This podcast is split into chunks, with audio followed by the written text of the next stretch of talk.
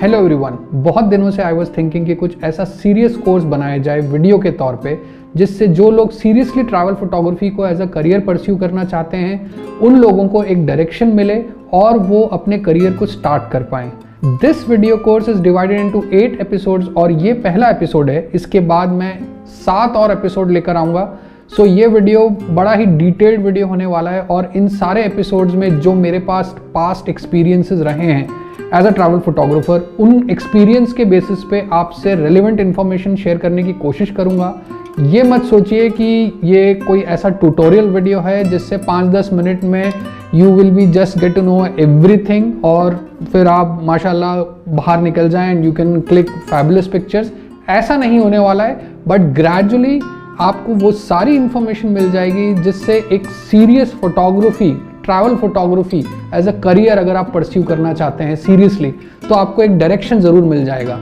So just grab your coffee chai और what आप पीते हैं and just try to engulf all the information which I am going to share in this video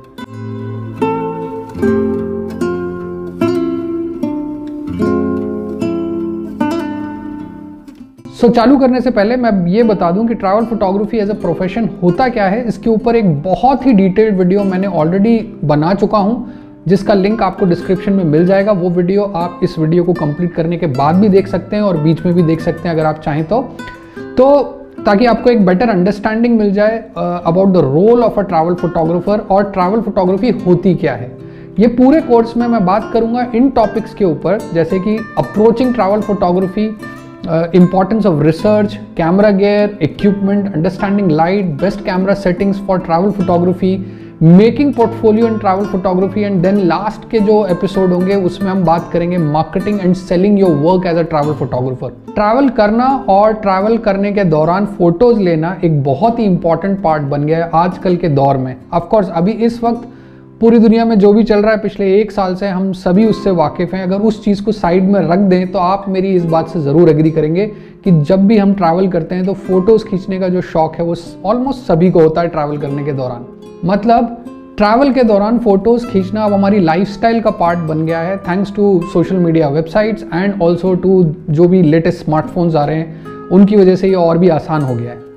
ऐसे में आप अपनी ट्रैवल पिक्चर्स को उन ट्रैवलर्स की फ़ोटो से कैसे अलग कर सकते हैं और अपने आप को प्रोफेशनल ट्रैवल फोटोग्राफर्स की कैटेगरी में डाल सकते हैं, वो डिपेंड करता है आपकी अप्रोच पे कि आप किन किन चीज़ों का ध्यान रखते हैं before you take the shot सबसे पहली टिप जो मैं यहाँ शेयर करूँगा वो है रिसर्च यस अगर आप सच में एक पर्टिकुलर लोकेशन की या डेस्टिनेशन की बेस्ट फ़ोटोज़ निकालने की इच्छा रखते हैं तो उस लोकेशन के ऊपर रिसर्च करना बहुत इंपॉर्टेंट टास्क होता है। किस सीज़न में वो डेस्टिनेशन सबसे खूबसूरत लगेगी? किस वेदर में उस डेस्टिनेशन की कौन कौन सी लोकेशन पे आपको क्या क्या मिल सकता है फोटोग्राफी फोटोग्राफी के नज़रिए से?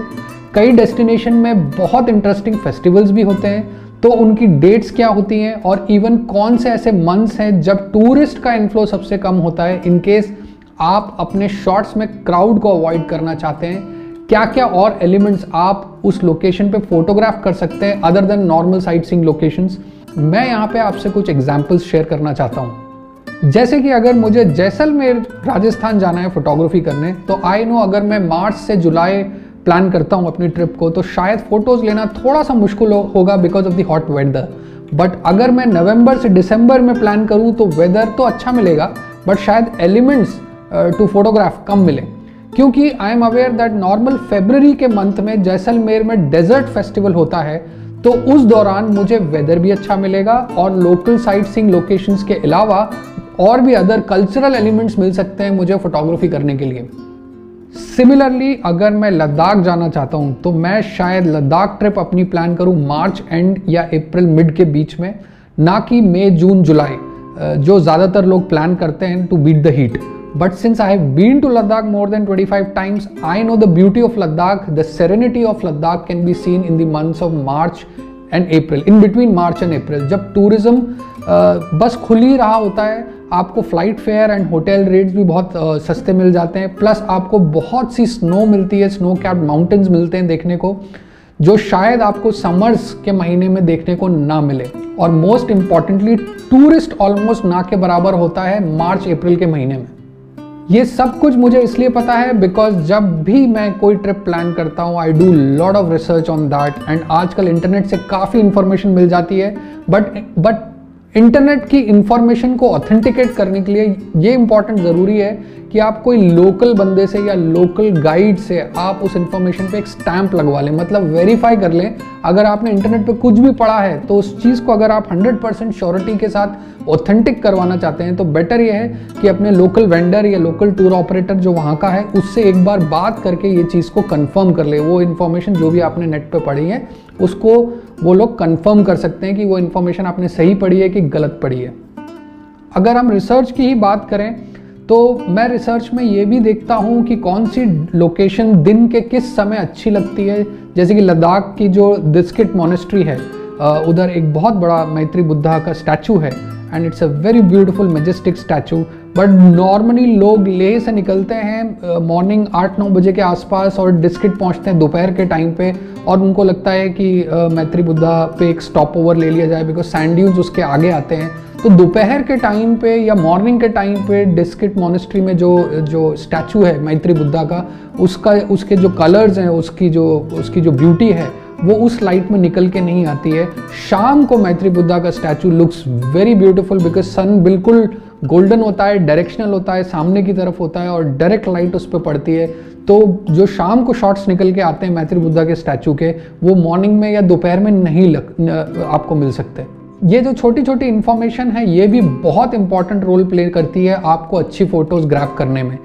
कभी कभी जो लोकल गाइड या वेंडर्स होते हैं वो आपको कुछ ऐसी जगहों के बारे में भी बताते हैं जब उनको पता लगता है कि आपका जो प्राइम इंटरेस्ट है वो फोटोग्राफी है ना कि सिर्फ़ साइट सीइंग लोकेशंस पे जाना जो शायद नॉर्मली एज अ टूरिस्ट आप उन जगहों को एक्सप्लोर नहीं करेंगे या कोई और टूरिस्ट उसको नॉर्मली एक्सप्लोर नहीं करता। जैसे कि I came to know about this wonderful family in Ladakh जो आपको अपने घर पे लंच करवाते हैं और अपने uh, कई साल पुराने घर का एक टूर भी करवाते हैं and they are more than happy to pose for you आप उनको उस पुराने एंशंट घर में कहीं पर भी पोज करवा सकते हैं, बैठा के and you can get some really nice environmental travel shots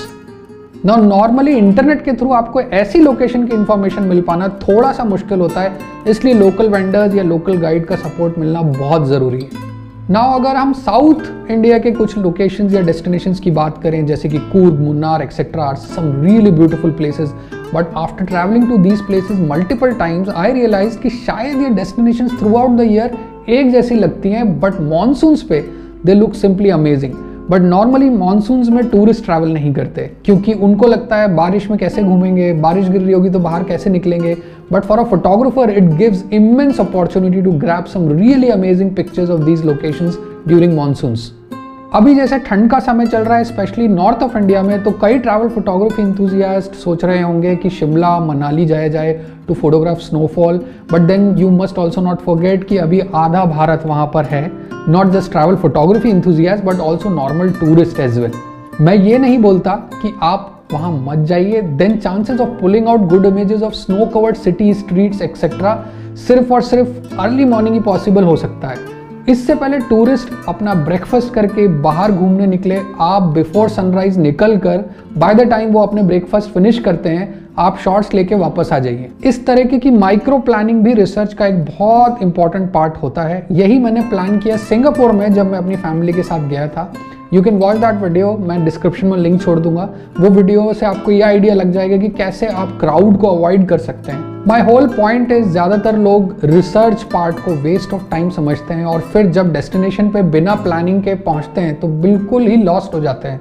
So if you want your travel shots to be very different than those of touristy shots then research करिए और फिर मैदान में उतरिए। सो so, ये था हमारा ट्रैवल फोटोग्राफी कोर्स का पहला episode which was on research अगर आपको ये वीडियो अच्छा लगा है, अगर ये एपिसोड अच्छा लगा है तो आगे के जो आने वाले आठ, सात और एपिसोड हैं, वो ज़रूर देखिए।